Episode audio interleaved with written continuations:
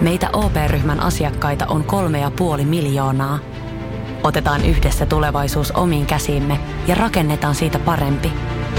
Meillä on jotain yhteistä. OP-ryhmä. Osuuspankit, OP-yrityspankki, OP-koti ja Pohjola Vakuutus ovat osa OP-ryhmää.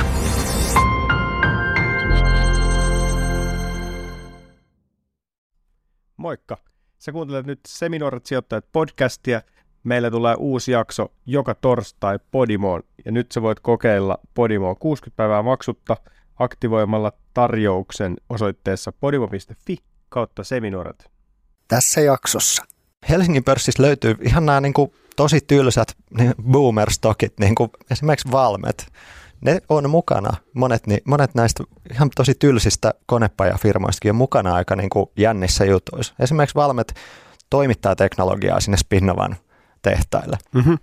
Niin siinä olisi tämmöinen, niin kuin, mikä mun mielestä on aika kiinnostava firma muutenkin toi Valmet, että, että lisäksi ne ostamassa Nelestä, venttiiliyhtiö, ja si- Neles taas on mukana osittain vetyteknologiassa, että, että jos jatkossa vety liikuttaa yhteiskuntaa, niin siihen tarvii putkia, siihen tarvii venttiilejä, siihen tarvii automatiikkaa.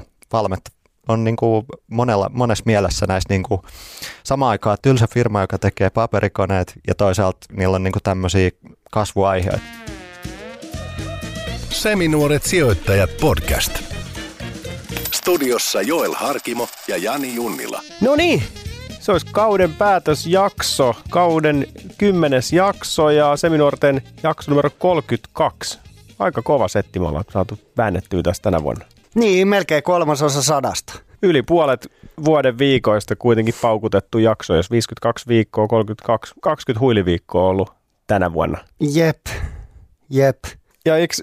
Kun uusi vuosi tulee, niin pistetään junan käyntiin, sitten ruvetaan tekemään. Niin, siis eikö tämä juna kulje, että me puhuttiin vähän, että tammikuussa varmaan jatkuu. Tammikuussa jatkuu. Mm. Näin on. Joulukuu vähän huiliin ja tammikuussa mennään. Hei, mitä sä oot ähissy ja pakkailut tuossa, koko ajan sulla on joku, joku juttu meneillään. Mihin sä nyt jollain oikein pakkaat? Maalaispurjehtii Atlantin yli kolmatta kertaa. Ai, ai, ai, Kyllä. ai, ai. Ei se varmaan niin kuin helppo ja kevyt reissua. No sitä se ei ole, ei. Et se on kolme viikkoa semmoisessa botskiskeikkumista ja kolme, me siis nukutaan kolme tuntia kerralla ja sitten ollaan kolme tuntia vahdissa. Se vuorokausirytmi menee koko reissun läpi. Eli missään vaiheessa ei saa niin kuin enempää unta kuin kolme tuntia. Okei. Sitten kun siinä vaihdetaan kledyä ja säädetään, syödään, siivotaan ja käännetään, väännetään, niin, niin ei siinä ehdi edes nukkua sitä, aina sitä kolmea tuntia, kun sä oot vapaalla, vaan, vaan siinä sitten touhuu kaikkea muuta. Ja sitten keskellä päivää on esimerkiksi aika vaikea nukkua, niin, niin tota, kyllä se joo, se on kyllä niin kuin fyysisesti ja henkisesti aivan helvetin raskas reissu. Mutta siis eikö siinä myös niin kuin kuvata TV-ohjelmaa? Joo, kuvataan. Niin eikö sun pidä myös niitä spiikkejä sit koko ajan siellä tehdä? Ja... Joo, kyllä mä sielläkin, mutta, mutta toi on onneksi semmoinen formaatti, että, että siinä tota enemmän purjehditaan, se on niin kuin dokumentaarista aika paljon siellä. Mm. Että et tota, et ennen kuin lähdetään, niin tehdään paljon spiikkejä ja esittelyitä ja tämmöisiä juttuja. Mutta sitten kun me purjehditaan ja ollaan siellä botskissa, niin sitten se on niinku dokumentaarista ja sitten me vaan mennään. Et sit sitä ei niinku, siellä ei enää silleen tehdä telkkaria, vaan Mm. se on vähän kuin tämmöinen niinku kelluva BB-talo ilman niitä tehtäviä, että siellä vaan niinku ollaan ja yritetään päästä hengissä toiselle puolelle valtamerta, että sitten se ei ole enää semmoista niinku perustelkkarin tekoa, vaan, vaan sitten sitä vaan kuvataan sitä elämää siellä. Mm. Okei. Okay. Mutta aika muista. On, on. on. Lähteekö Faija mukaan? Ei, ei, se ei tällä kertaa lähde. Et, et vähän, tota, vähän jännittää. Meillä on viisi julkista ja neljä purjehtijaa ja neljä TV-porukkaan kuuluvaa, eli meitä on 13 ja sitten tuommoisessa 57 jalkaisessa, jalkaisessa veneessä, niin siellä on aika ahdas. Siellä on niinku todella ahdas. Et siksi me ollaankin vuoroissa, koska kaikki ei voi sees olla, niin kuin kaikille ei ole nukkumapaikkoja samanaikaisesti, niin niitäkin pitää vaihdella sitten vuorojen välillä. Joo. No ei mitään, mä skrabaan ikkunoit täältä tota, Joo, siis se, joo, se, on, se on kyllä. Tuolla pääsee, siellä ei ole verkkoyhteyksiä, ei seuraa somea, ei saa meille, puheluita, ei mitään. Siellä on niin täysin pimennossa ja auringossa, niin hajoa pakkaseen. Ai. Tämän jaksohan on tehty nyt kaupallisessa yhteistyössä CoinMotionin kanssa. Nyt jos innostutte tästä kryptosijoittamisesta, niin koodilla seminuoret saatte välityspalkkiot puoleen hintaan ensimmäisen kuukauden ajan, kun rekisteröidytte CoinMotioniin ja laitatte koodin seminuoret. Hei, sen mä voisin vielä sanoa. Mm. Että yksi, mikä tuossa, kun lähtee purjehtiin, jum... tiedätkö mikä jännittää kaikista eniten? Se, että onko tyyntä? Ei. Mä tiedätkö, mikä oikeasti jännittää kaikista eniten? No, että tuut sä hengissä sieltä. No sekin joo, mutta joo, ja voihan siellä sattua ja sinne ei tule apuja ja tiedätkö, tälleen. Se on niinku, se on, siinä on isot riskit oikeasti, kun lähtee. Mutta mä oletan, että kaikki menee hyvin. Mua mm. jännittää eniten se, että miltä mun salkku näyttää, kun mä en ole kolme viikkoa pystynyt tsekkaamaan sitä. Mä tsekkaan sen 300 kertaa päivässä. Ja nyt mä en pysty kolmeen viikkoon tsekkaamaan sitä kertaakaan. Että onko mä niinku, tiedätkö, puhelin päälle, että onko mä perse auki vai onko tiedätkö, kaikki mennyt helvetin hyvin vai joku se mun manaama markkinaromahdus alkaa tuossa tällä viikolla ja, ja meikäläinen on siellä botskissa ja mä en tiedä mitään, niin tiedätkö, hmm. pörssi romahtaa, pörssi romahtaa, kryptot romahtaa, kaikki menee ihan vihkoon ja mä istun siellä ja purjehdin ja, ja en mieti asiaa. Sitten kun mä laitan puhelimen päälle, niin hirveä shokki. No mutta sunhan pitää antaa sun salkuhoitaja Jannille tunnukset, niin se voi hoitaa sut sun bisnekset siinä aikana. Niin, no kun toi on just sille, mit, mitä mä sanon sille, että jos tämä menee alle tämän hinnan, niin myy. Ei kun teet omat päätökset, sitähän se sijoittaminen on. Me ollaan koko ajan toitotettu kaikille, että teette omat päätökset sitten. Joo, joo, niin. omat päätökset. Janni voi tehdä, tehdä sitten. Niin, kyllä, joo. Janni saa tehdä omat päätöksensä tietämättä yhtään mitään yhtään mistä. Niin. Okei, ei All mitään. Hyvää reissua. Kiitos. Okei. Meillä on taas tuttu tapaan kauden päätösjaksona tämmöinen kyet ei on tullut taas. Kyet. Ei. No niin. Mikä se on? Kysymysjakso. Joo. Joo Sa- niin. sanotaan niin. Sulta tulee toi guettaa. Guettaa. Joo. En edes sanonut guettaa. Et sanonutkaan. Mutta mulla tuli se mieleen. niin, no niin. Jumalauta. Äh, Kato, kyllä yksi, kiroilet joskus. Joo, yksi palaute, mikä on tullut, niin siis mä oon joutunut piippaan noita jolle kirosanoja koko ajan, koska meillä on muutamat faijat ja mutsit laittanut, että ne ajelee autolla ja hakee lapsia tarhasta kuuntelemaan jaksoja. Mutta on älytöntä kiroilua jollella, niin sitten mä oon piipannut niitä sanoja. Ja sitten nyt kun mä oon alkanut piippaa niitä, niin nyt taas sitten puolikansaa on tullut, ollut sitä mieltä, että älä piippaa, että se on tämä koko jutun suola, että jolle kiroilee. Niin kumpaa me nyt pitäisi tehdä? Mä en tiedä. Ja kun ne tulee niin huomaamatta, mun pitää nyt vaan siistiä suuni. Niin, mutta jos kansa janoo niitä. Mun kirosana. Niin. No ei kai ja, nyt niin. Joo, niin. Se, ei, ei. Tämä on paha. Tämä on paha. Meidän pitää ensi kaudella äänestää.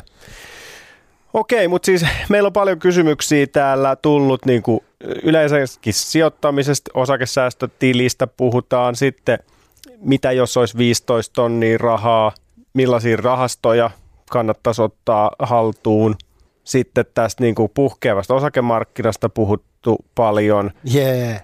Kryptot, osakkeiden ostamista, mistä kannattaa, mitä jolle, on, jolle louhinnat on mennyt, kryptolouhinnat, top kolme rahastot kuukausisijoittamiseen, mikä on ollut alkukipinä sijoittamisessa, mitkä Helsingin pörssin tai First Notein kolme kiinnostavinta firmaa tällä hetkellä, mikä toimiala on isoin riski koronan jälkeen, öljyhinta kasvussa, onko öljyyhtiöille vielä jotain mahdollisuuksia, kryptoista, voiko lapselle perustaa kryptotiliä, voiko viskiin sijoittaa, mikä muu kryptovaluutta bitcoinin lisäksi esimerkiksi.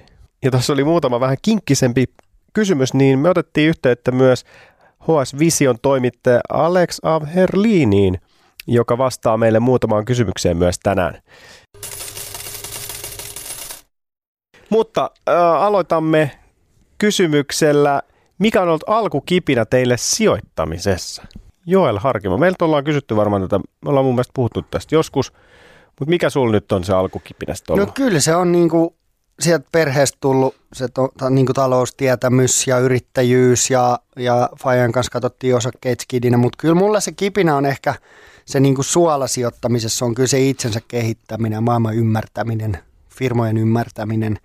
Et siksi, siksi mä oonkin, tota, niin kuin mä oon sanonut, niin siksi mä oonkin tämmöinen osakesijoittaja, enkä, enkä niin indeksi kautta rahastosijoittaja, koska koska tota, siinä olisi hirveästi niin seurattavaa ja tutkittavaa. Tai on toki tutkittavaa, mutta niin eri tavalla. Et mä tykkään siitä, että et mä löydän jonkun uuden firman, mä yritän ymmärtää niiden bisnestä, mä katson niiden talousluvut ja tutkin niitä firmoja aika perinpohjaisesti, niin, niin se on mun mielestä äärimmäisen mielenkiintoista. Ja sitten kun löytää semmoisen firman, mihin itse uskoo ja niin kuin ymmärtää sen firman olemassaolon tarkoituksen ja haluaa sijoittaa hyvää yhtiöön, niin mistä tehdään hyviä juttuja, niin se on niin kuin kaikista siisteintä.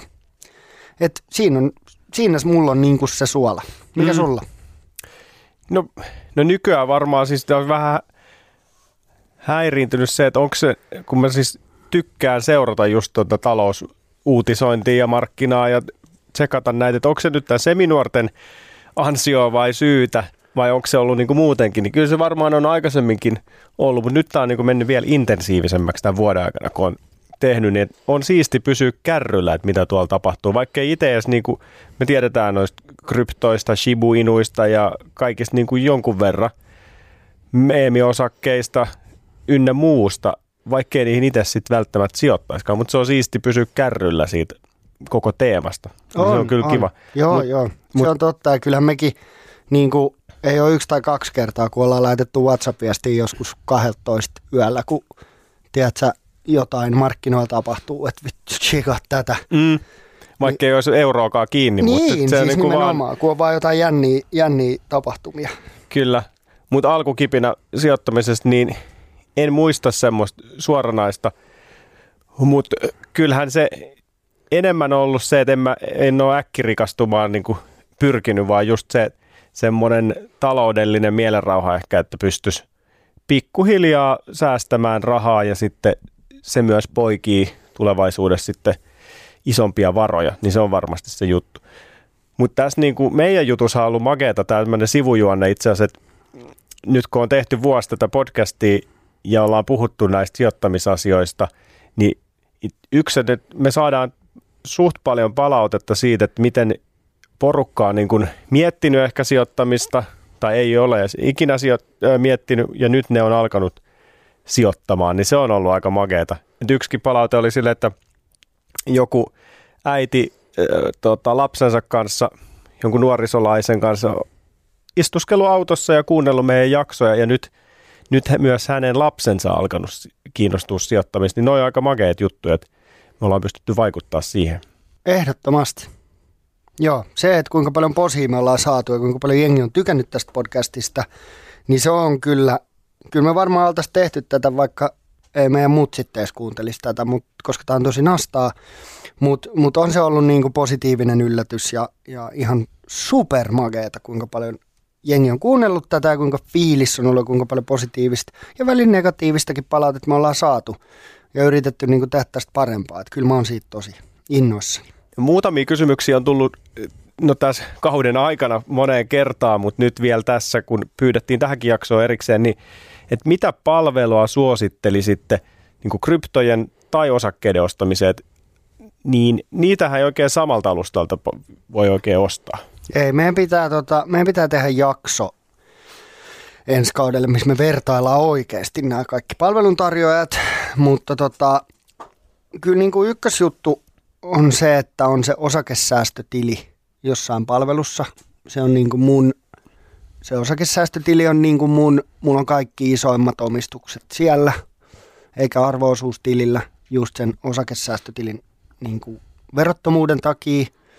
Ja, tota, ja semmoinen kyllä löytyy melkein kaikista näistä palveluista ja omasta pankista yleensä, mutta kyllä se on ehkä hyvä, kun löytää jonkun tuommoisen niin hyvän alustan, mitä käyttää – niin sitten tekee kaiken sinne. Et esimerkiksi tonne, to, tuolla e-torrossa, niin siellä ei voi avata osakesäästötiliä, koska, koska, tota, koska sä et käytännössä omista niitä osakkeita, mitkä siellä e-torrossa on. Et mä en kyllä suosittelisi minkään e-toron käyttöön. Me nyt ollaan käytetty sitä tuottajan salkussa, mutta se ei kyllä niin kuin missään nimessä ole se paras. Niin ja se, siellähän voi ostaa niin kuin mitä vaan, kryptoja, osakkeita. Joo. Sitten siellä on omia erilaisia rahastoja, mutta mutta just toi, että ne on tällaisia johdannaisia, että ne, sä et omista itse niitä osakkeita. Niin eToro ei ehkä ole sille pitkällä aikavälillä hirveän järkevä, mutta toki sellaiseen niin kuin päivätreidaamiseen ja sellaiseen se voi olla ihan hyvä, mm. kun siellä on tosi pienet kulut. Mutta Mutta kyllä niin kuin tämmöiset, Mutta kun mä en usko päivätreidaamiseen muutenkaan. tai Niin, niin, mu- usko ja usko, mutta siis mä en osaa sitä, enkä mä tee sitä. no sehän on ihan koko päivä duuni sitten, mutta tämä osakesäästötili, niin siitä muuten yksi pointti, että niitähän siis pystyy avaamaan. Sä voit avata sellaisen vaikka jokaiseen pankkiin tai välittäjälle, mutta verottaja rankaisee sua aika rajusti, että niitä saa olla vain yksi. Joo.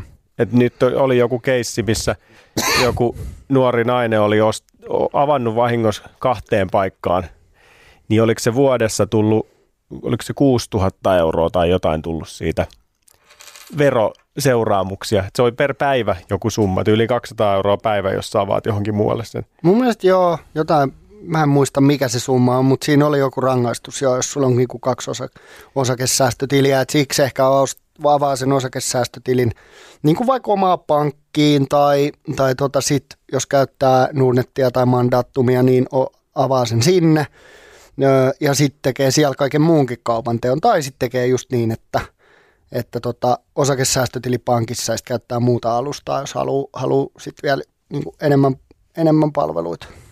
Niin ja sitten näistä niinku, ö, osakkeita hankkimaan hyvä palvelu, niin nyt loppu kesästä, alkusyksystä oli tällainen välittäjä 2021 vertailu, niin Mandatum Traderhän voitti sen vertailun. 83 prosenttia heidän asiakkaistaan piti palvelua hinnan ja, he, niin kuin palvelun hinnan ja laadullisuudetta tosi hyvänä. Ja se voitti tämän ö, vertailun niin kuin Nordnetin, Nordean, Dansken ynnä muiden edestä. Et se, on, se on varmasti hyvä. Meillä ei ole itsellä siitä kokemusta, mutta se on voittanut tämmöisen ö, kilpailun ja sitten taas niin kuin Nordnettihän on sitten taas Suomen käytetyin alusta, että siellä on satoja tuhansia tilejä, eli se on myös yksi varteutettava vaihtoehto. Joo, ja sitä kyllä jengi tykkää käyttää ja kehuu, että toi Nordnettikin on, on niin kuin hyvä. Mm. Mutta ilman mitään suurempaa vertailua, niin vaikea sanoa, että mikä on niin kuin paras. Se riippuu vähän siitä, että mikä se oma sijoitustottumus on, että mihin haluuko sijoittaa ulkomaisiin osakkeisiin, kotimaisiin, rahastoihin. Et niissä on erilaiset kulut eri palveluilla. Mm. Et se pitää vähän tutkia sitten. Joo, meidän pitää tehdä siitä jakso. Kyllä. Mitäs toi kryptojen hankkiminen? No kyllähän toi, mitä voi niin kuin suositella, on toi tota CoinMotion, että se on niin kuin suomalainen toimija, sinne pääsee suome, suomalaisia pankkitunnuksia tosi helposti sisään. Öö, siellä on aika niin kuin luotettavia, järkeviä niitä valu, kryptovaluuttoja ja se on, se on sille tosi hyvä palvelu, että kyllä mä sitä, sitä suosittelisin. Niin, siis luotettava kotimainen peluri ja kyllähän niin kuin nämä tota, Toni Heiskanen ja Janne Piironen. Nämä kaksikko, kun kertoi meille myös bitcoinin saloja ja puhuttiin paljon kryptoista, niin, niin kyllähän ne oli sit sitä mieltä, että pitkässä juoksussa niin semmoinen kryptolompakko on kuitenkin se paikka, missä niitä kryptoja säilytää. Että et sä voit ostaa vaikka Binanceista tai CoinMotionista, sä voit hankkia bitcoinia esimerkiksi, ja sitten sä voit siirtää sen sieltä CoinMotionista pois sinne sun lompakkoon, että sä voit lähettää niitä kryptoja eteenpäin, mutta jostain ne pitää niinku ostaa. Niin se CoinMotion on esimerkiksi paikka siihen, mutta sä voit siirtää ne sinne lompakkoon. Mutta miksi jolla sinne lompakkoon ne pitäisi laittaa? No silloin ne on sun niinku omassa omistuksessa ja sun omassa lompakossa ja kukaan ei pe- periaatteessa pysty viemään niitä. Noita lompakkoihan on vaikka hurja mykky. Et, et ne mitä mulla on, niin mulla on niinku Coinbase Wallet, mutta mut sitten on niinku Yllätys, yllätys, jolla on Yllätys. Coinbase-kytkös yllätys. tässäkin. Mutta mut sitten mä löysin tämmöisen Investopedian tota, artikkelin, missä, missä luokitellaan parhaat tämmöiset Bitcoin-lompakot vuodelle 2021, niin täällä on semmoinen kuin Exodus, joka on helppo käyttää, se on paras aloittelijoille. Sitten tämmöisille harjaantuneemmille, niin, niin Electrum. Sitten jos haluat, että se lompakko on puhelimessa, niin Myselium. Sitten paras tämmöinen hardware wallet on, on Ledger Nano X, ja näitä on vaikka siis, näitä on niin, niin paljon erilaisia, että tota, et, et, Mutta siis sä laitat sinne lompakko, siirrät sitten sinne lompakkoon ne öö, kryptot, mutta sitten sun pitää muistaa vaan sen lompakon joku koodi. Niin, siis se on 12-sananen 12 random sanaa, mitkä, mitkä pitää sitten olla. Ja sitten ne pitää säilyttää jossain turvallisessa paikassa, ellei sä sitten halua säilyttää niitä omassa päässään. Mutta se pitää muistaa, että jos sä niinku säilytät niitä omassa päässään ja unohdat sen, niin sit sä et pääse niihin enää käsiksi. Bitcoineitahan on niinku, en mä muista oliko se 10 prosenttia vai 5 prosenttia vai 15 prosenttia, mutta osa niin olemassa olevista bitcoineista on tämmöisissä lompakoissa, mihin jengi ei pääse enää käsiksi, koska ne on joko hävittänyt oman koodinsa, lai kirjoittanut se johonkin lapulle ja laittanut se johonkin laatikkoon ja tiedätkö, vaimo heittänyt kaiken roskia sieltä laatikosta, kun kevätsiivous, tai sitten unohtanut ne tai whatever, Mm. että sitten ei niin kuin pääse niihin käsiksi.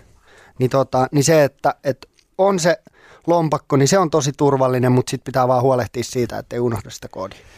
Kyllä musta tuntuu, että mä, mä, mulla on semmoinen fiilis, että mun kryptot on paljon paremmassa tallessa itse asiassa tuolla CoinMotionissa, kun et mun pitäisi muistaa kissa, koira, orava, 12 sanaa niin kuin putkeen. Mm. Ja nehän tulee randomisti sitten, että et sä siitä päätä niitä. Ei, et päätäkään, mm. vaan Niin mä, mä toistaiseksi on säilynyt niitä tuolla CoinMotionissa. no niin. Ja tosiaan, kun tässä CoinMotionista puhutaan, niin olisiko aika kertoa meidän alennuskoodi? Anna mennä. Koodilla seminuoret saat ensimmäisen kuukauden talletukset puoleen hintaan, eli nämä välityspalkkiot saat puoleen hintaan ensimmäisen kuukauden aikana, kun rekisteröidyt CoinMotioniin koodilla seminuoret. Kyllä. Yes. Mennään etsiä päin. Meiltä saatiin pari tämmöistä kysymystä, vähän eri lailla muotoiltuja ja erilaisia summia, mutta me valittiin tällainen että näistä muutamista. Eli miten sijoittaisitte nyt isomman potin rahaa, esim. 15 000 euroa? Toi on tosi, tosi vaikea. Ollaanko vastattu vastaavaan niin kuin joka kerta? Kyllä mä luulen. Joo, Musta tuntuu, että itse asiassa pari tuttuakin on kysynyt. Yksi, yksi tyyppi näytti mulle tuossa just muutama viikko sitten, että hei kato, mulla olisi täällä säästötilillä 17 000. Mihin mä laitan ne, että mä, saan, että mä tarvin ne vuoden päästä? Mä no nyt on vähän huono, huono lähestymistapa, että eikö se oli vielä, että miten mä saan tuplattua nämä vuodessa. Niin no joo, et ei lähetä nyt tekemään tota, vaan et Joo. vähän pitkäjänteisemmin. joo, just näin. Niin meillä on vielä projekti vähän kesken, mutta Joo, mutta, mutta isomman summan, niin ehkä mä niistä, mistä Martinkin puhuu, mitä mä itse fanitan, niin mä ehkä laittaisin johonkin hyviin arvoosakkeisiin, jotka on, on tota firmoja, jotka tekee vahvaa hyvää bisnestä. Löytäisin semmosia. Ni, niin ne olisi kyllä ehkä nyt se, mihin mä laittaisin. Osan, osan ehkä laittaisin just johonkin tämmöiseen niin kuin megatrendirahastoon, tekkirahastoon, tulevaisuuden juttuun, mutta tota, mut kun tietää, mitä noiden tekkiosakkeiden arvostukset tällä hetkellä on, niin mä ehkä vähän karttaisin niitä, tämmöisiä Rivian tyyppisiä ratkaisuja, mutta tota, et, et, joo, niin kuin hyviä perinteisiä, vahvoja firmoja, joilla on hyvä, hyvä tulos ja hyvä, hyvä meininki, niin, niin se on kyllä ehkä se mun vastaus. Sitten toinen on, on toki toi niin kuin Bitcoin, mutta se on nyt, pyörii tuossa 60 hujakoilla. Se kävi siinä keväällä ja sitten se tuli tippu 50 pinnaa. Että, et, ja kyllähän mä uskon niin kuin Bitcoiniin pitkässä juoksussa, mutta Mutta mm. eihän se, jos se on tulos, jos sen arvo on kohta 100 miljoonaa sun mielestä, niin mitä se 60 000 on paljon? No kun tämä ei ole niin yksiselitteistä. Siinä on ihan hirveät riskit. Kryptoissa on todella isot riskit ja bitcoinista ei ikinä tiedä puolittuuko se. Ja, ja siksi mun mielipiteillä ei olisi mitään väliä, koska mulle on mitään haju, mitä sen kanssa tapahtuu. Et, et se voi olla niin kuin, tiedätkö, kolmen viikon päästä, niin se voi olla 20 tonnia, kun se on nyt 60 tonnia. Tai sitten se voi olla loppuvuodesta 100 tonnia. Kukahan ei, niin kuin, who the fuck knows, Mm. niin, niin, tota, niin se on, se on niin kuin tosi vaikea. Siksi mä ehkä nyt kartta, niin mä ehkä vähän nyt olisin varovainen kryptoja ja bitcoinin kanssa. Niin on se vähän eri juttu, jos sä ostat nyt Microsoftin osaketta 15 000 eurolla, niin luultavasti tammikuussa, niin sulla on vielä eh, vaikka niinku ihan minimissään tyyliin 12 000 ja sitten se voi olla vaikka 17 000. Et se heitto on vähän eri kuin kryptoissa, kun se voi niinku olla nolla ja sadan tuhannen välillä tai miljoonan välillä jotain. Niin, ei sitä, mm. Mutta ehkä, niin, toi 15 tonnia, niin kyllä mulla on semmoinen, että sinne ajallinen hajauttaminenkin koko ajan tulee mieleen, että tuntuu vähän jotenkin härskiltä, että jos 15 tonnia olisi mun ainut raha ja se pitäisi sijoittaa, niin haluaisinko mä laittaa sitä just nyt samalla sekunnilla niin kuin johonkin, niin en. Kyllä mä sitä pikkusen jaksottaisi ehkä ajallisesti. Pistääkö jolle kaiken heti? No ei, kyllä mäkin varmaan vähän sitä hajauttaisin ajallisesti, mutta en nyt hirveästi. Mm. Ostaisin parin kolmen kuukauden aikana. Niin, no joo, joku tommonen, just näin. Sitten näistä rahastoista tullut kysymyksiä ETFistä, että mihin kolmeen rahastoon me sijoitettaisiin? Nordnetissä. Meillä oli pari viikkoa sitten vieraana muun Martin Paasi kyseisestä yhtiöstä ja hän vinkkasi myös silloin, että on kirjoittanut Nordnetin blogiin megatrendeistä.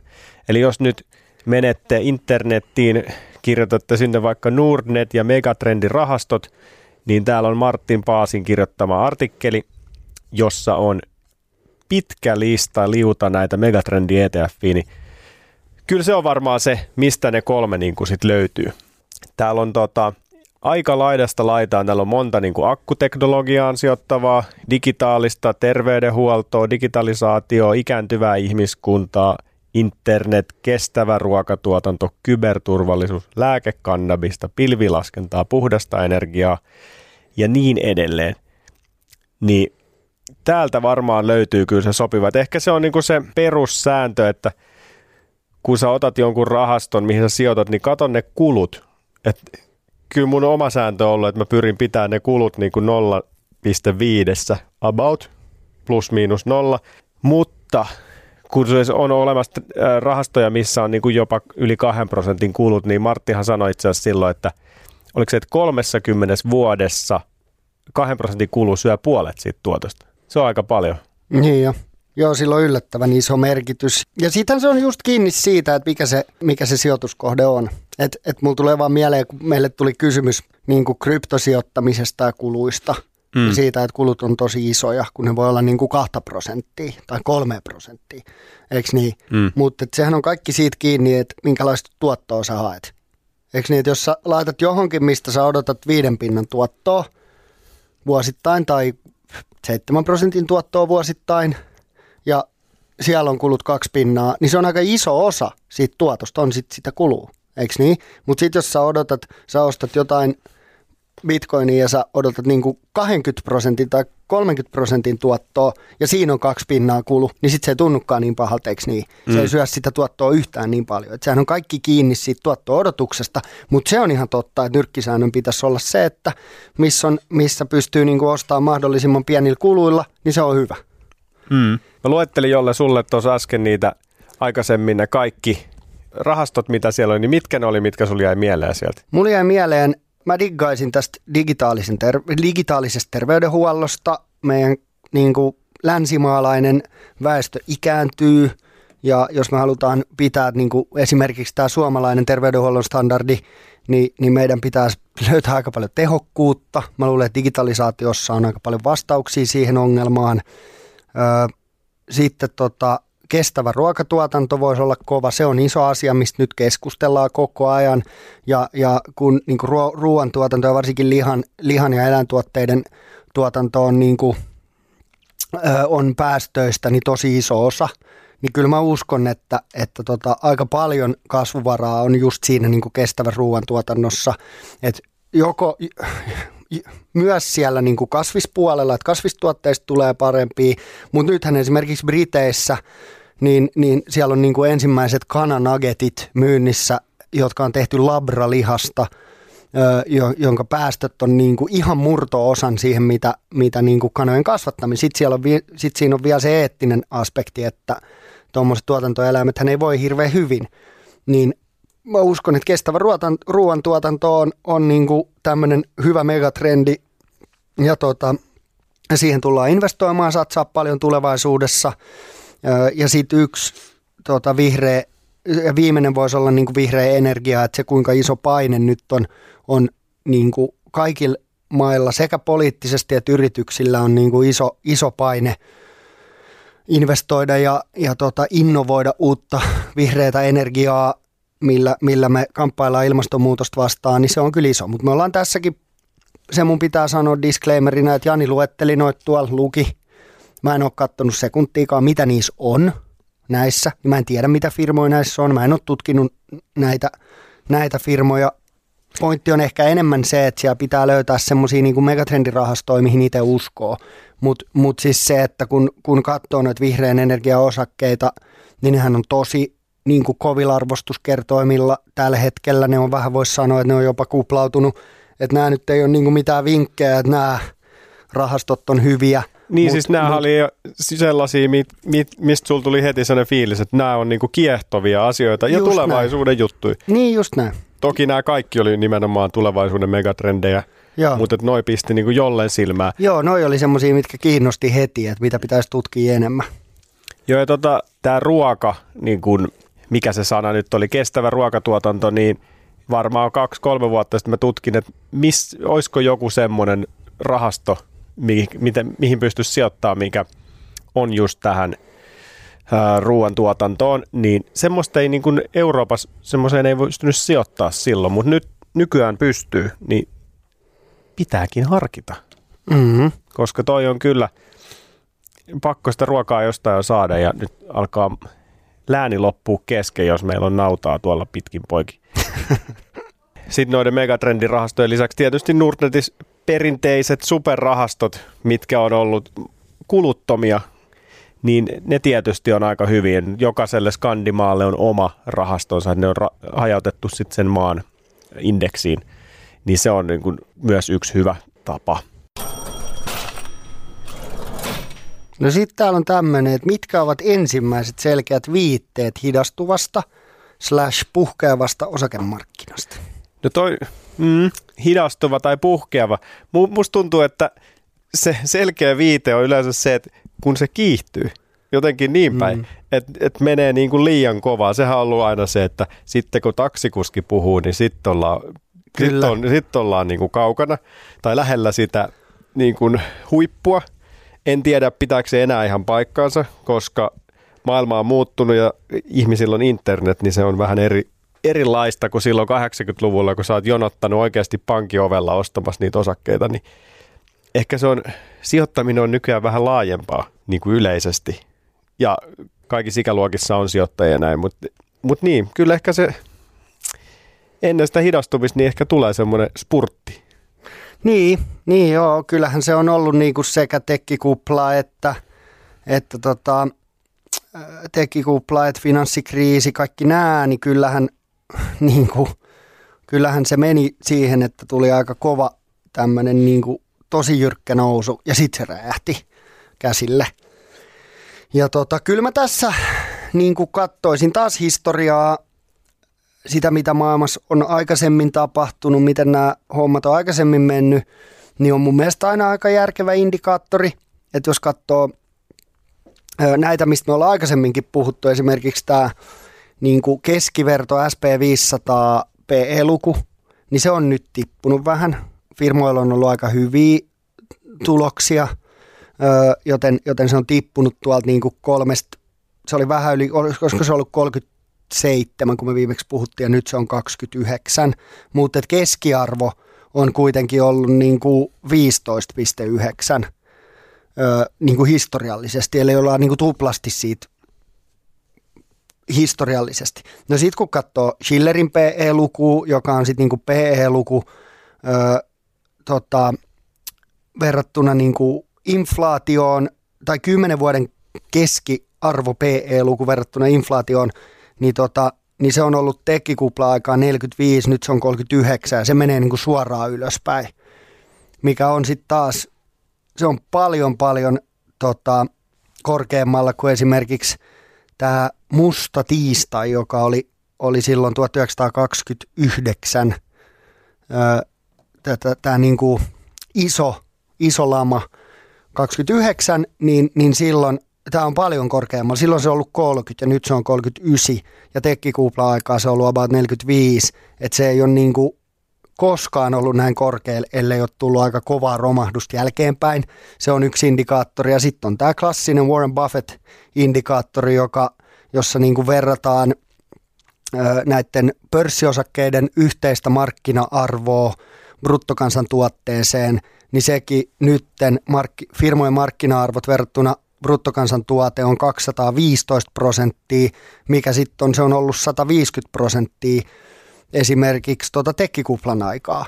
Eli se on taas mm-hmm. tosi paljon korkeammalla kuin, kun, tota, kun ää, toi, toi kun historiallisesti, tai tekkikupla, että se ei ole koskaan ollut lähelläkään näin korkea, mikä sitten taas tarkoittaa sitä, että, tai on niinku tämmöinen tietynlainen mittari semmoisesta ylikuumenemisesta. Ja, ja sitten, mistä me ollaan myös aikaisemmin puhuttu, on tämä aika hullu, hullu meininki tuolla markkinoilla. Nyt viime jaksossa puhuttiin Rivianista, joka on nyt mennyt Folkkarin ohi, joka on maailman kolmanneksi niin kuin arvokkain tota, markkina-arvoon verrattuna arvokkain ö, autojen tuottaja, joka on ihan niin kuin mun mielestä ihan hullu, että ne ei myy yli yhtään autoa, niin on mitään tuloja, mutta ne on maailman niin. kolmanneksi arvokkain auto, autojen tuottaja, niin se on jotenkin mun mielestä niin kuin ihan jotenkin tuntuu ihan absurdilta. Siis ne on tyyliin valmistanut sata autoa ja, ja se on arvokkaampi kuin Volkkari, joka on tehnyt niin kuin, en tiedä montako kymmentä miljoonaa autoa ne on valmistanut, mutta se on aika hurjaa, että että kyllähän toi jotain kertoo tuosta markkinasta. Sitten niin. joku Squid Game token, mitä se kasvoi? 33 miljoonaa prosenttia silloin. Joo, ja sitten se rää, niin kuin, tota, räjähti minuutissa, tai laski minuutissa.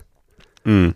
Et tämmöisiä kaikki hullui GameStopit, no, mutta me, meemi, meemikolikot kryptopuolella, meemiosakkeet, ne on niin kuin kaikki niin sairaan spekulatiivisia ja, ja tota, niin kuin tämmöisen arvosijoittajan näkökulmasta, niin, niin ne ei oikein niin kuin, niissä ei ole oikein mitään niin kuin logiikkaa tai pointtia, vaan se on pelkkää hypeä ja spekulaatio, niin, niin silloin jotenkin on kyllä semmoinen fiilis, että, että kun näin hulluja asioita tapahtuu, niin tota, se on aika mun mielestä selkeä merkki siitä, että, että markkinat on ylikuumenemassa. Mutta Martin esimerkiksi viime jaksossa sanoi, että se voi tapahtua kuukauden päästä, vuoden päästä tai kymmenen vuoden päästä.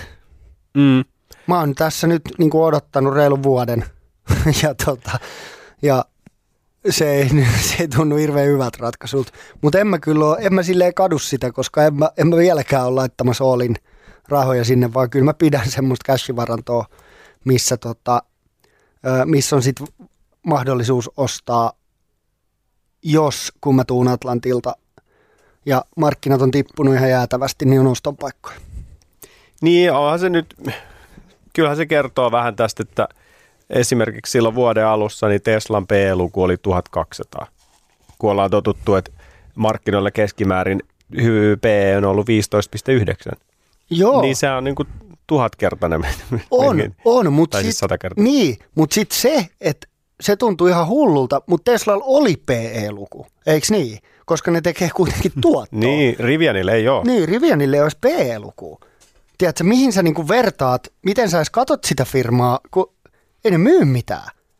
Mm. Tai varmaan ne nyt myy siis autoja, ei siinä, mutta, mutta siis silleen, että et, et Tesla tuntui hullulta, mutta ne kasvaa ihan jäätävän kovaa, ne myy koko ajan enemmän autoja, se on niinku sähkömarkkinoiden, sähkö EV-autojen, niinku sähköautojen tota, tämmöinen kuningas ja jengi uskoo siihen, niin siinä on nyt vielä niinku jotain logiikkaa. Eikö niin? Mutta sitten tämmöinen Rivian silleen, että sä katsot, wow, nämä on hyvän näköisiä autoja. Amazon on sijoittanut näihin. Tämä on kova, tämä on kova. Niin mm. silloinhan se on niinku täyttä spekulaatio. Niin, siinä on vähän ja siis, ladattu siihen tulevaisuuden odotuksiin. Niin, ja nyt varmaan tällä viikolla se tuplaantuu, kun jälkeen kun mä sanon tämän. Mutta et, et, t- t- tässä on aika paljon semmoisia mun mielestä outoja merkkejä markkinassa. Kysymys taisi olla, että mitkä ovat ensimmäiset selkeät viitteet hidastuvasta osakemarkkinasta. En tiedä vastattiinko yhtään siihen, mutta puhuttiin aiheesta. Puhuttiin aiheesta, mutta toi onkin semmoinen, että jos, jos tietäisi, että, tiedätkö, että koska se alkaa, eikö niin, mm. niin se olisi helppoa. Mutta kun kukaan ei oikein pysty taimata markkinoita, että mä en tiedä, onko kenellekään vastausta siihen, että mitkä on ne merkit, kun kannattaa myydä. Et periaatteessa, jos historiallisesti katsoo, niin kaikki merkit on ilmassa. Ne on niinku ihan Eilisen Hesarissa, mm. tiedätkö? Että et vertaat mihin vaan historiallisesti, niin markkinat on todella, todella kuplautuneita ja yliarvostettuja. Täällä on kysytty lapsille sijoittamisesta, niin yksi oli, että onko mahdollista perustaa lapselle kryptotili? Jolle sä selvitit sitä nyt. Joo. Tota, CoinMotionista löytyy hyvä artikkeli asiasta. Se kannattaa googlaa. Siinä on niin ohjeet, miten se kannattaa tehdä. Se on kyllä englanniksi, mutta kannattaa checkata se. Voitaisiin jakaa se Instasta jossain. Mut, Älä lupaa liikoja. Mut, mä oon purjehtimassa, niin sun pitää hoitaa se. Mm. Siksi mä lupaankin aika paljon. Mutta, tota, mutta siis käytännössä se menee niin, että et, et esimerkiksi CoinMotionille ei pysty tehdä tiliä alaikäiselle. Sun okay. pitää olla 18. Mutta periaatteessahan niin kuin voi perustaa tilin itselleen, ostaa niitä. Ja sitten sä pystyt perustaa tämmöisen lompakon. Ne on anonyymejä, anyhow. Eikö niin, että sun, et, sä et edes laita sun tietoja sinne lompakkoon, vaan se on sen ihmisen, joka hallitsee ne 12 sanaa, mistä me puhuttiin aikaisemmin. Mm. periaatteessa sit sä voit perustaa tämmöisen lompakon, lähettää sieltä sun tilit sinne lompakkoon niitä kryptoja, ja sitten ne on skidillä tota, on ne, se avain sinne, että sä voit sen, vaikka se jotenkin tietää, niin en mä tiedä miten se nyt sitten tekisi, mutta jotenkin niin, että sä kirjoitat sen johonkin, jossa, jonne sillä skidillä tulee vaan tulevaisuudessa ole accessi, eikä sulla itsellääkään niin silloinhan ne on sen skidin takana. En, en mä tiedä, niin, miten sen niin tekisi, mutta, mutta noin, se, noin se pitää tehdä, että perustaa CoinMotionin tilin, perustaa lompakon, lähettää niin sinne lompakkoa ja antaa lompakkoa vain mm. lapselle. Mutta kyllähän jos lapselle säästää, osake säästää nollavuotiaalle, niin ei, pakkohan sen aikuisen on tehdä se anyways, kirjautua sisään ja tehdä ne asiat, ei siinä mitään. Mutta sitten tässä on vähän eroa ehkä siihen, miten ää, sitten – kun ostaa osakkeita, niin ne on sen yhden ihmisen nimissä, niin se verotus on aika sellainen selkeä. Mm. Mutta kryptoissahan ne pitää sitä ilmoittaa sitten. Ne niin pitää. Myynnit ja tienestit ja nämä. Just niin se on vähän erilaista. Mutta tuolla CoinMotionin artikkelilla niin pääsee pitkälle. Mitä se löytyy? Oliko se suomeksi? Joo, coinmotion.com slash can I buy cryptocurrencies for my child. Mutta varmaan löytyy, jos laittaa Googleen. Mitä sä laitat, Google, aloita Mitä sä laitat sinne Googleen, että tämä löytyy? CoinMotion, can I buy cryptos for a child? Ja sieltä löytyy artikkeli. No se tuli, se tuli ensimmäisenä. No niin, voila. Voila. Kiitos Martin Kalliola CoinMotionista. Joo, tämä oli hyvä vinkki. Mä laitoin heti kyssäri Martinille, että onnistuuko tämmöinen. Niin sitten hän pisti tuon artikkeli. Mitä, nyt kun taas puhutaan näistä kryptoista, niin kuin meidän seuraajat on aivan hurahtaneita kryptoihin, jolle on hurahtanut, mä oon kiinnostunut. Näitä kysymyksiä tulee tosi paljon kryptoihin liittyen, niin vastaillaan niihin. Ee, jolle, sähän oot vanha kryptolouhija, niin mitä, mitä sovellusta sä oot käyttänyt puhelimessa, kun sä oot louhinut kryptoja? Kerro vähän siitä prosessista ja tienesteistä. Joo, mä, tota, mä perustin, tai se on tämmöinen CryptoTab, minkä kautta voisit käyttää – puhelimen laskentatehoa kryptojen louhimiseen ja mä kaivoin meidän huoneesta Janni ja mun vanhat puhelimet, löysin kolme puhelinta ja aloitin niillä sitten louhimaan täysillä. Niin mä voin kyllä sanoa, että se ei ole hirveän tuottosaa hommaa. Et nyt mä en ole tehnyt semmoista matemaattista operaatioa, että mitä se sähkö maksaa vielä, kun sä näitä puhelimia pidät piuhan päässä. Mutta toi kryptojen louhiminen oli niin kuin äärettömän, äärettömän hidasta – ja sit mä ostin vielä läpällä tämmöisen, että sä voit 250 prosenttisesti boostata sitä. Mitä? Sä, sä maksat pienen osuuden ja sitten se jotenkin boostaa sitä hommaa. Niin se oli kyllä niin kuin äärimmäisen hidasta touhua ja sitten se aina louhii neljä tuntia kerralla. Ja sitten sun pitäisi mennä taas kaikista puhelimista painaa louhinta päälle. Ja sitten se taas louhii ja neljän tunnin päästä painaa. Että jos tolleen jaksaisi niin kuin vuoden kolmella puhelimella, 250 boostilla, niin varmaan siitä nyt voittoa tulisi, mutta me puhutaan niin kuin jostain huntista. Öö, niin mä en, mä en kyllä suosittele kenellekään, että rupeaa puhelimilla louhimaan. Se tuntuu jotenkin to, tosi työläältä ja, ja, tota, ja se pointti, se, se, ei, se ei kyllä tuota sen vaivan vertaa mun mielestä. Niin, tota, niin mä kyllä lopetin sen homman aika nopeasti. Mutta piti kokeilla, kun mä näin – mä en tiedä näinkö mä somessa vai missä mä näin, että joku louhii puhelimen. Mulla tuli heti silleen, että mä haluan, tota mä haluan testata, että toi näyttää siistiltä hauskalta ja se ei sitä ollut. Niin, se ei ole ihan tur, tämmöinen tuulestemmattu asia, että kryptoja kannattaa louhia tehokkaalla tietokoneella, joka on tehty sitä varten, ja sitten se energia, mitä sä saat, sähkö, niin tyyliin jonkun ison padon vieressä sinne rakennat jonkun mökin ja otat sieltä hukkaenergian, Mm. saat käytännössä ilmaiseksi sähköt ja sun pitää muuttaa johonkin sellaiseen. Jokin Niin. Norjan vuonoon viereen sinne. Joo, joo. mutta toi on kyllä vähän toi louhinta on ehkä, se menee niinku liian tekniseksi meikäläiselle. Et mä oon sitä vähän yrittänyt niinku tutustua tuolta tuben ja netin ihmeellisestä maailmasta ö, siihen niinku oikeaan louhintaan, että jos ostaisi jonkun semmoisen kymppitonnin vekottimen, joka sitten painaa sitä louhintatehoa, niin, tota, niin se on kyllä, se, se ei kyllä tunnu jotenkin, se ei ollut se, se on niin tosi tosi teknistä hommaa, että siinä pitäisi kyllä ymmärtää jotain näistä laitteista. Ja, ja kuten sä tiedät, niin mä en löydä meidän drivea edes koskaan.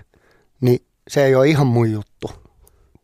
Se on kyllä jännä. Se drive on aina hukassa. Niin.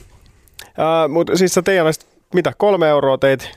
Kolme dollaria? Joo, kolme, mä pari, olisinkohan mä yhden vuorokauden vai kaksi vuorokautta sitä touhusin ja kolme dollaria mä siinä tein. Niin, mutta nyt sä tiedät, mitä se menee, sä opit paljon. Tuo oli ihan hyvä kokeilu. Joo, siis se oli nastaa ja niin, en, en mä, sen mä voin kertoa, että mä en ajatellut rikastuvani sillä. Mä vähän arvasin, että se, on, että se ei hirveästi tuota, mutta, tota, mutta halusin kokeilla. Se oli tämmöinen niin jännä, jännä tota, testi ja, ja se oli tosi mielenkiintoista meikäläisen mielestä. Niin oli pakko kokeilla. Mitä luulet, louhiiko sun faija kryptoja? Onko se kiinnostunut kryptoista? Meillä oli tullut kysymys, että miten Jallis, onko hän innostunut kryptovaluutoista? Mä oon, mä oon hänelle yhden kirjan referoinut ja sanoin, että poliittisesti mun mielestä on hyvä ymmärtää, että tästä keskustellaan maailmalla tosi paljon. Hänen ei tarvii mun puolesta kannattaa tai ei, mutta yhden kirjan mä hänelle hankin as aiheesta ja hän kyllä innoissaan aloitti sen kuuntelun. Mutta siitä on jo vähän aikaa ja mä en nyt viittinyt sit painostaa, että ootko kuunnellut, ootko kuunnellut. Öö, ja ei olla siitä sen enempää nyt puhuttu. Et voi olla, että se kirja on vielä kesken, Hmm. mutta sen enempää mä en tiedä, miten, miten tämä homma niin kuin etenee. Mutta siis niin kuin, Jallishan on kuitenkin semmoinen tyyppi, että, että tota, hän kiinnostaa oppii uusia juttuja, joten hän kyllä ihan niin kuin innoissaan keskusteli aiheesta mun kanssa ja halusi ymmärtää sen. Mutta on 99,9 prosenttia varma, että hän nyt ei ainakaan niihin ole sijoittanut. Mm. Mutta eihän mä voisi tietää, ei voi tietää. Se yllättää vielä. Se on, se on 2009 ostanut ekat bitcoinit ja se säilöö niitä tuolla. Niin, Se ei ole vaan puhunut mitään. niin se voi olla joo. Ei ole kehdannut. Joo, tuskin on Jalleksella hirveästi kryptoja. Vastasimme tähänkin kysymykseen. Kyllä. Miten nyt osattiin vastata? Joo, sitten yksi oli kysynyt, että onko saunan, saunan lämmittäminen puilla vai sähköllä niin kuin taloudellisempaa, niin me ei nyt lähdetty sitä laskea, mutta itse preferoin kyllä puusaunaa. Kyllä. Ja vielä kryptoja. Mikä muu kryptovaluutta Bitcoinin lisäksi kannattaisi hankkia? Eli me, me saatiin siis kysymyksiä, näitä oli useita, että mitä mieltä olette Helium Tokenista, sitten joku kysyi Shiba Inusta ja Squid Gamekin mainittiin, niin onko nyt jotain kryptovaluuttaa, mitä vois, mistä voisi puhua hyvää? Eikö tässä ole jollain pikku riskit näissä kryptovaluutoissa? On, on tosi isot riskit kaikissa. On jopa niin kuin Bitcoinissa on, vaikka se on se isoin ja, ja, tota, ja niin kuin eniten hyväksytty ja, ja vanhin ja näin.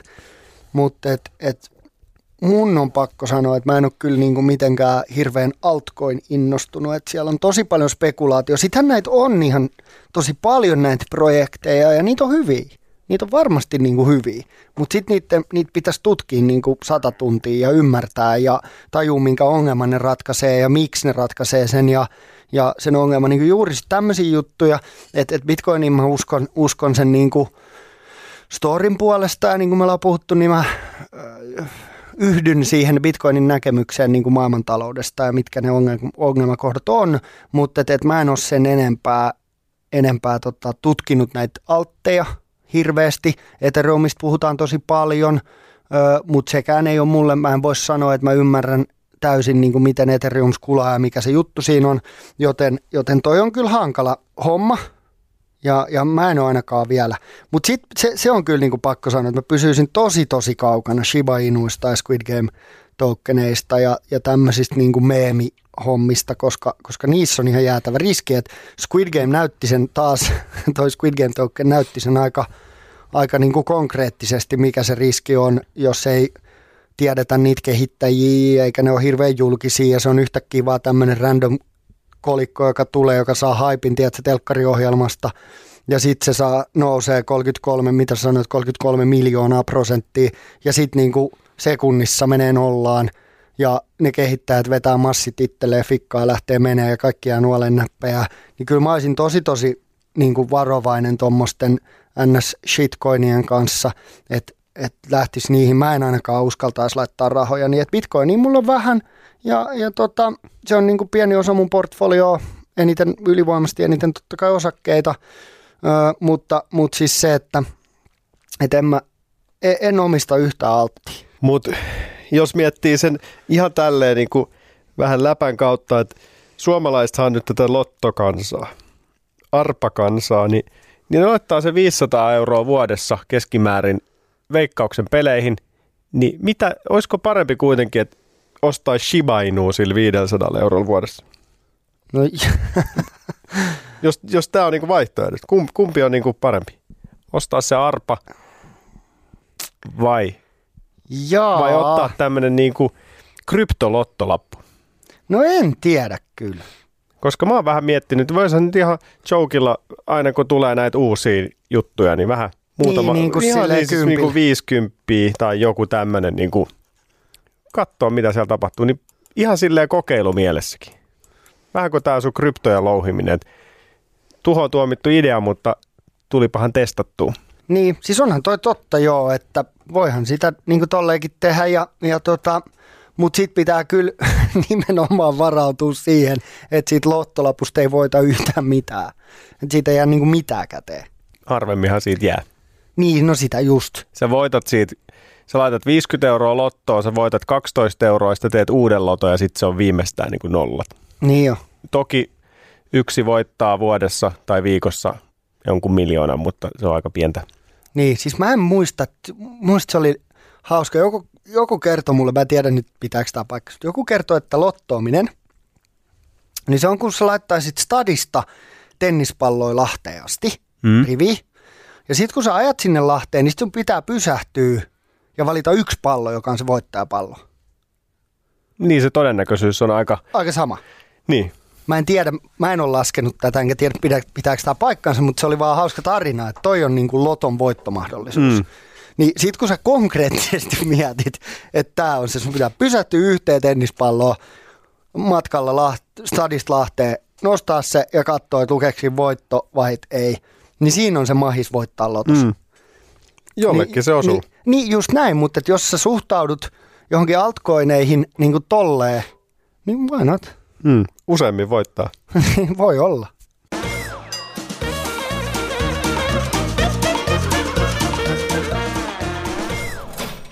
Tuli sen verran tiukkoja kysymyksiä, että oli pakko turvautua taas toimittajaan ja Vieraana on Hesarin toimittaja Alex av Hörlin. Tervetuloa. Täällä on kysytty nyt meiltä äh, muun muassa tällaista, että mitkä ovat Helsingin pörssin tai First Northin kolme kiinnostavinta firmaa tällä hetkellä? Ja en mä tiedä, siis mulla tulee nyt koko ajan se spinnova mieleen. Ja meidän kuulijat puhuu siitä ja jollen kanssa ollaan siitä keskusteltu. Onhan se ihan lasten kengissä se koko business.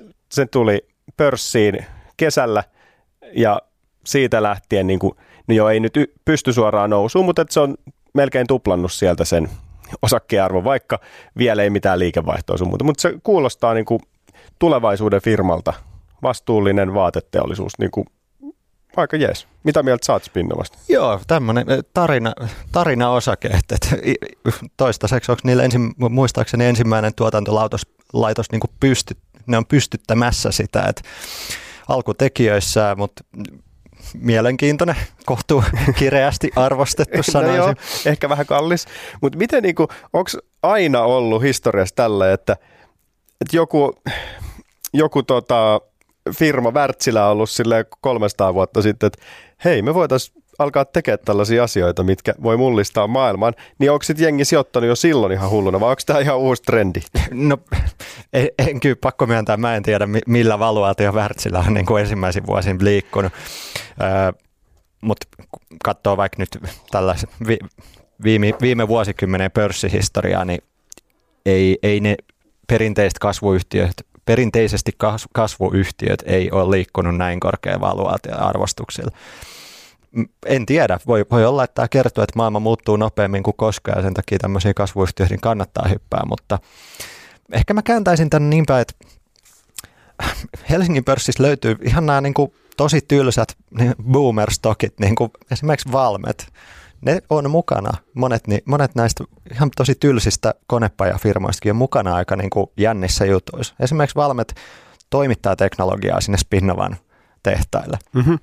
Niin siinä olisi tämmöinen, niin kuin, mikä mun mielestä on aika kiinnostava firma muutenkin toi Valmet, että, että lisäksi ne ostamassa Nelestä, venttiiliyhtiö, ja Neles taas on mukana osittain vetyteknologiassa, että, että jos jatkossa vety liikuttaa yhteiskuntaa, niin siihen tarvii putkia, siihen tarvii venttiilejä, siihen tarvii automatiikkaa.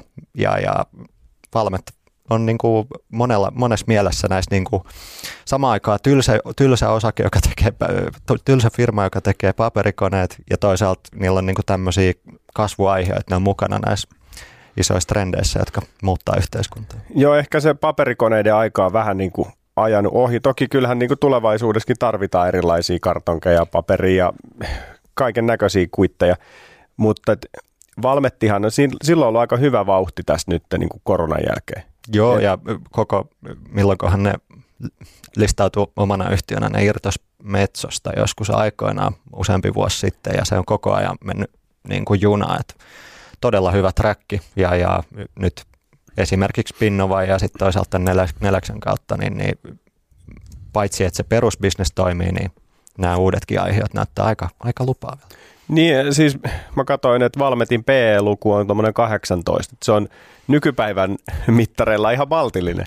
No todella, just näin, mutta se, siinä on, mä veikkaan, että siinä on vähän tämmöistä, tota, koska se, se edelleen yhdistyy mielikuvissa niin vahvasti paperikoneisiin, niin tota, se saa varmaan vähän rasittaa se maine sitten. Niin, kyllä, mutta joo, aika hyvä heitto toi Valmetti. Ei, mehän niin siis jollekaan puhutaan aika paljon näistä nimenomaan ää, tällaisista arvoosakkeista ja, ja niin kuin vähän vähemmän fiilistellään sitten tällaisia ihan random Squid Game-kryptoja.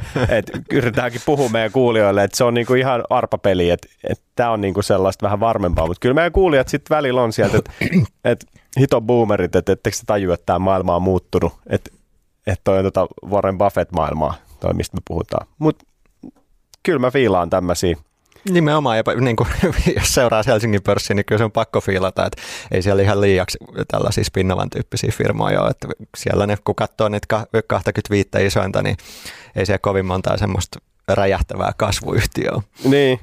Mitä mieltä sä oot tuosta kuuteesta? Me puhuttiinkin siitä jo tuossa vähän äsken, että, että se voisi olla yksi semmoinen. Sehän on niin kuin, onko se ollut niin kuin lähivuosien niin kuin kurssiraketti? Eikö se ollut niin kuin se kovin nousia? Onko se noussut jo pikkusen liikaa? Mitä no, mieltä saat siitä? Okei, okay, no tähän, tässä vaiheessa mun pitää varmaan niin kuin tehdä tämmöinen disclaimer, että, että mä oon omistanut muutaman vuoden kuuteeta ja Okei, onhan, se, onhan se nyt aika hyvin mennyt. Heti perään mä sanoin, että ei mikään niin kuin ostokehotus, älkää ottako musta mallia. Mulla on vaan sattunut aika hyvä tuuri. Joo. Ja mä en itse ostaisi enää tällä hinnalla kuuteeta. Mä oon myöskin luvannut mun esimiehelle, että mä pikkuhiljaa tässä toimittajaroolissa, niin yritän pikemminkin päästä eroon mun Suomi-pörssin omistuksista, joten kenties jossain vaiheessa tässä alan kuuteita myymään, että, että pääsen tästä sidonnaisuudesta eroon.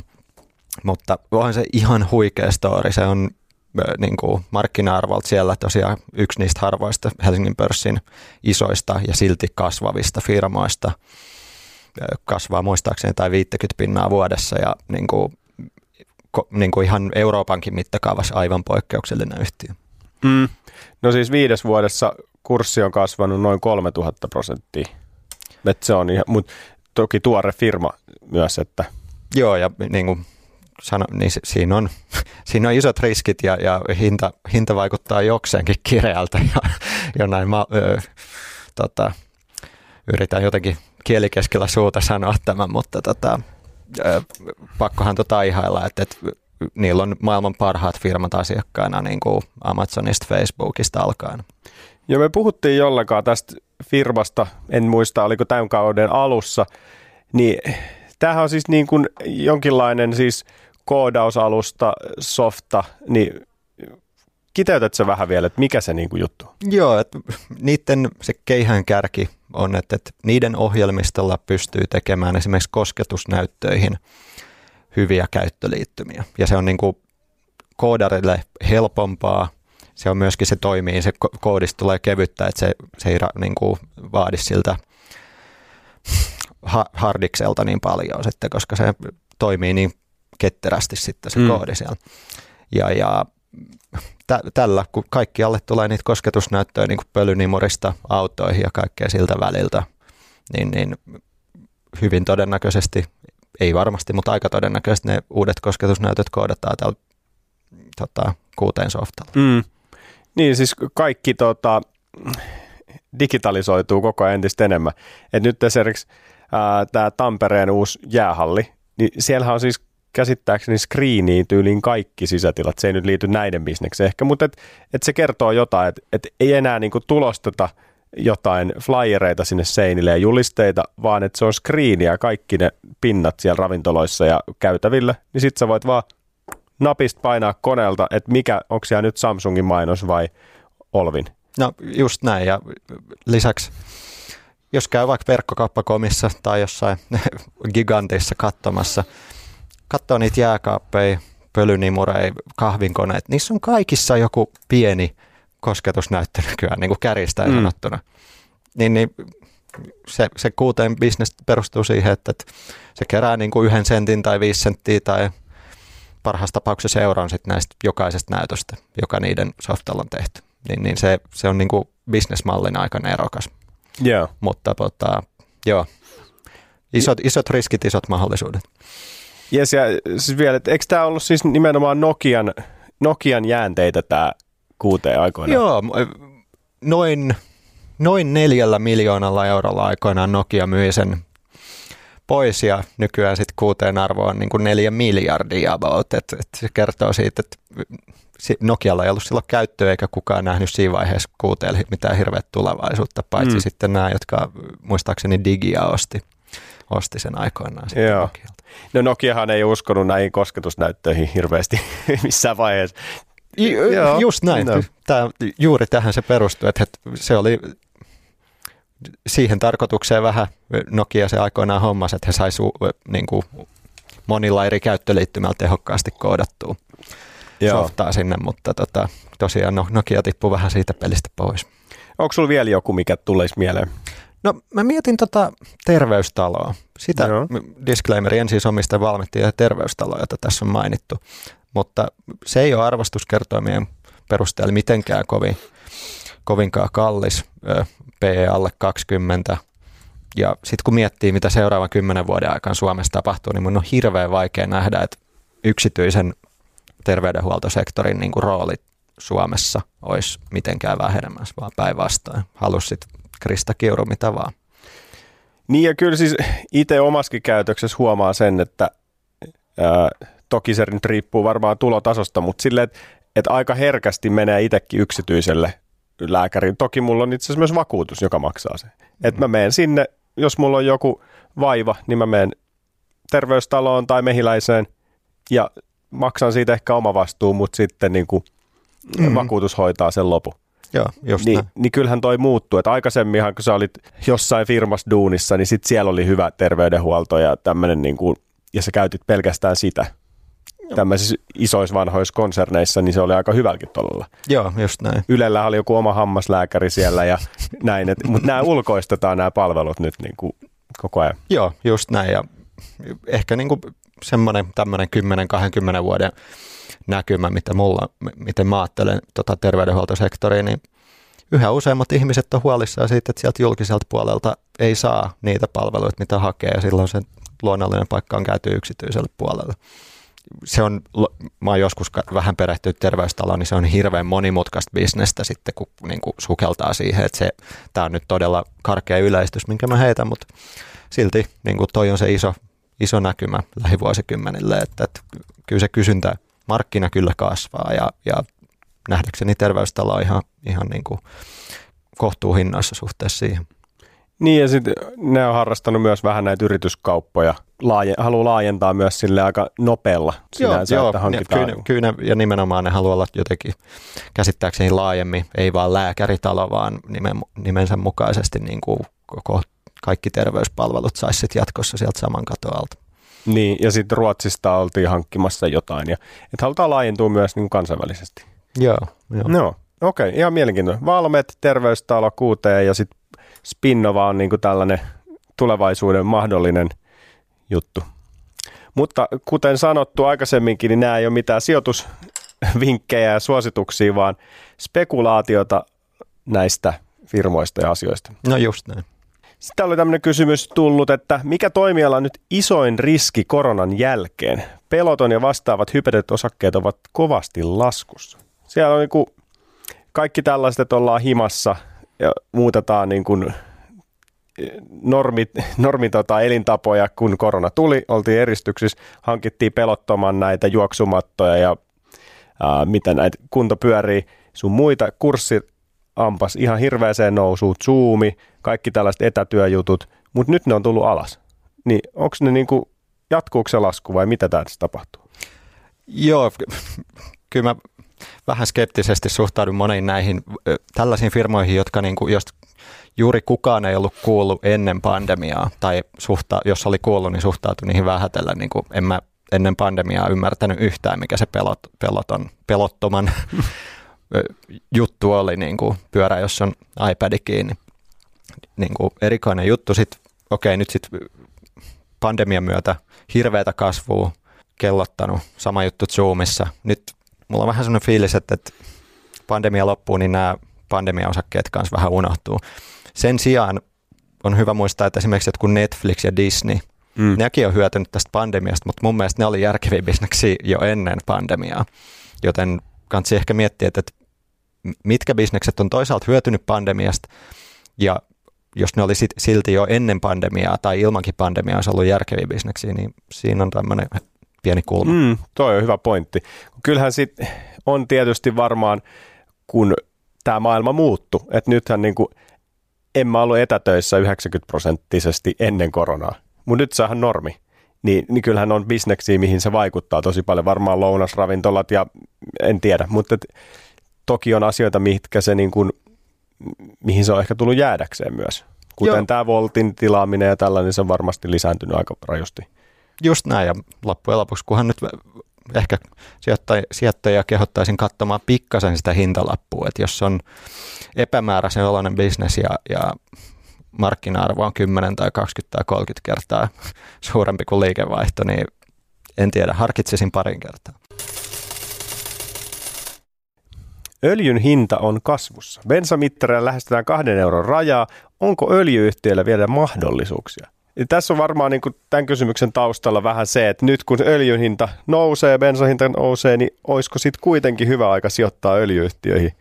Et nyt vihreä energia on mennyt aika kovaa, että siitä puhutaan jo, että se on kuplautunut, että nämä kaikki vihreän energian firmat, niin ne arvostukset on tosi kovia. Ja öljyyhtiöt sitten saattaa niin kuin olla, P voi olla jotain kahdeksaa tai jotain tämmöistäkin, niin miten sä näet tämän? Kyllä, öljy, öljyyhtiöt on älyttömän halvan näköisiä arvostuskertoimien suhteen, mutta siinä on monta sitten tekijää, että, että kun tällä hetkellä kaikki suursijoittajat ö, sijoittaa vastuullisesti mm. ja jatkuvasti, niin kuin, jos, jos sä oot niin kuin su, suuri, suuri ammattisijoittaja ja sun salkussa on jotain shelliä tai mitä tahansa öljyyn liittyvää bisnestä, niin sun asiakkaat luultavasti kysyy sulta jatkuvasti, että mitä, mitä tämä tekee täällä salkussa. Eikä ne asiakkaat mieti sitä tuotto-odotusta, joten silloin se ammattisijoittaja on melkein pakko ennemmin tai myöhemmin myydä se. Ja, ja se, se kertoo, se öljyhint, öljyyhtiöiden arvostus kertoo mun nähdäkseni tällä hetkellä varsinkin siitä. Silti kaikki tietää, että öljyä tullaan käyttäviä vuosikymmeniä, että, että kyllä sille tuotteelle on kysyntää jos uskaltaa sille uida todella kovaa vastavirtaa ammattisijoittajia vastaan, niin tota, siitä vaan. Ja jos oma moraali antaa myötä. Niin, on tuossa vähän se moraalikysymyskin ja tuo vastuullisuus. Että tuntuu vähän jännältä sijoittaa niihin öljyfirmoihin, mutta joo, ihan hyvä, hyvä spekulointi. Kiitos Alex, kun pääsit taas paikalle. Kiitti. Seminuoret sijoittajat saa paljon kysymyksiä erilaisista niin kuin oudoista tai erilaisista sijoitusvaihtoehdoista. Välillä tulee niin kuin, mites kellot, metsä, autot, vety, kaikki mahdollisia, että ootteko perehtynyt. Ja nyt, nyt tuli ehkä ekan kerran, viini on mainittu aikaisemmin ja olut. Nyt tuli viski. Viski on kova. Viskiin sijoittaminen. On olemassa siis rahastoja, jotka, joiden kautta sä voit sijoittaa viski tai sitten sä voit ostaa brändejä, firma, niin kuin osakkeita, mitkä omistaa viskibrändejä. Niin toki silleen pystyy. Mutta onko se, onko se niin kuin hyvä idea? Että miten, niin kuin, miksi viskiin pitäisi sijoittaa? Viskihän paranee vanhetessa, sen arvo kasvaa.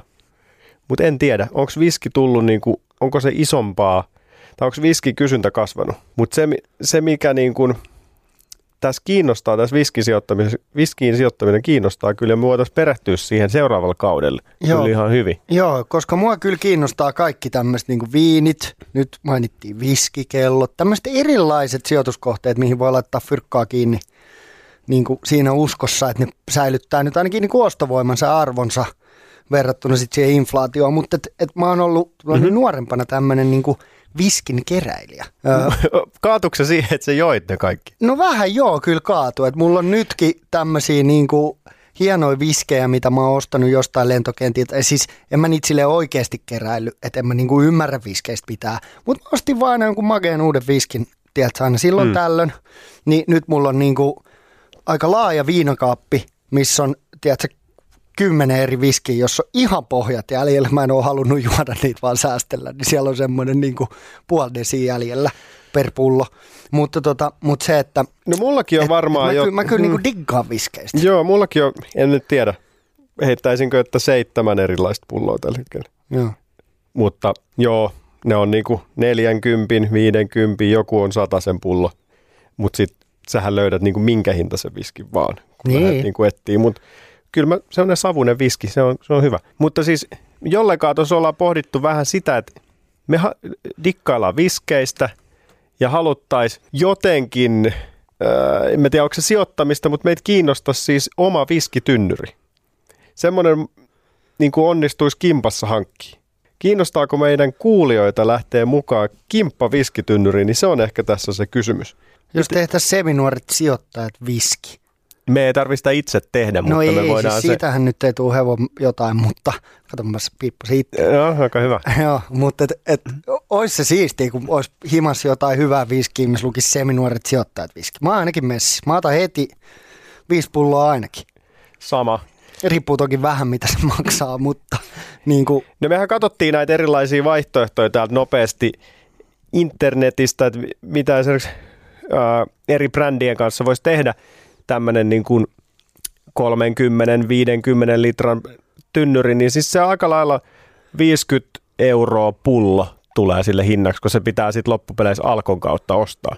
Ja. Mutta että jos kiinnostaa ää, seminuoret sijoittajat viski, lähtee tämmöiseen kimppatynnyriin, siihen ei tarvita kuin ihan parikymmentä tyyppiä, niin se on niin kuin hoidossa. Ja. Ja sitten muutaman vuoden päästä saadaan ihka omaa viskiä. Ai, ai, ai, ai.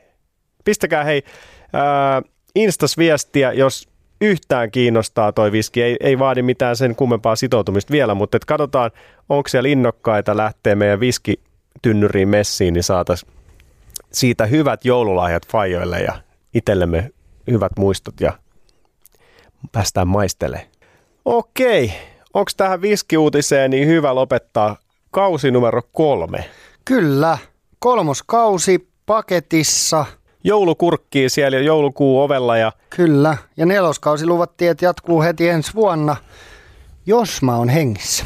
Oho, toivotaan, toivotaan. Nyt mä jinxas, en mä voi, ei, joo.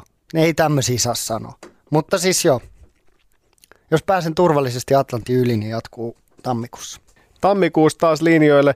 Yritetään pysyä aktiivisena kuitenkin meidän Instagramissa. Eli viestiä voi pistää ja kyllähän siis tuossa datasta nähdään, että jengi kuuntelee vaikka olisi tauko päällä, niin kyllä tuolla niin kuin viestiä tulee ja podi elää, vaikka uusia jaksoja ei tulekaan. Mutta nyt tulee aika lyhyt tauko. Viime tauko taisi venyä kymmenen viikkoiseksi, nyt, nyt taitaa jäädä vähän lyhyemmäksi meidän tauko, niin ei mitään. Hei, kiva kun olette messissä, seuratkaa, pistäkää viestiä, tulkaa messiin meidän viskiin ja palataan asiaan. Tehdään näin. Yes, kolmoskausi paketissa, kiitos. Namaste, moi. Moikka. Sä kuuntelet nyt Seminuoret sijoittajat podcastia. Meillä tulee uusi jakso joka torstai Podimoon ja nyt sä voit kokeilla Podimoon 60 päivää maksutta aktivoimalla tarjouksen osoitteessa podimo.fi kautta seminuoret. Ja nyt on tullut aika päivän huonolle neuvolle. Jos haluat saada parhaan mahdollisen koron, kannattaa flirttailla pankkivirkailijan kanssa. Se toimii aina. Mm. Huonojen neuvojen maailmassa Smarta on puolellasi. Vertaa ja löydä paras korko itsellesi osoitteessa smarta.fi.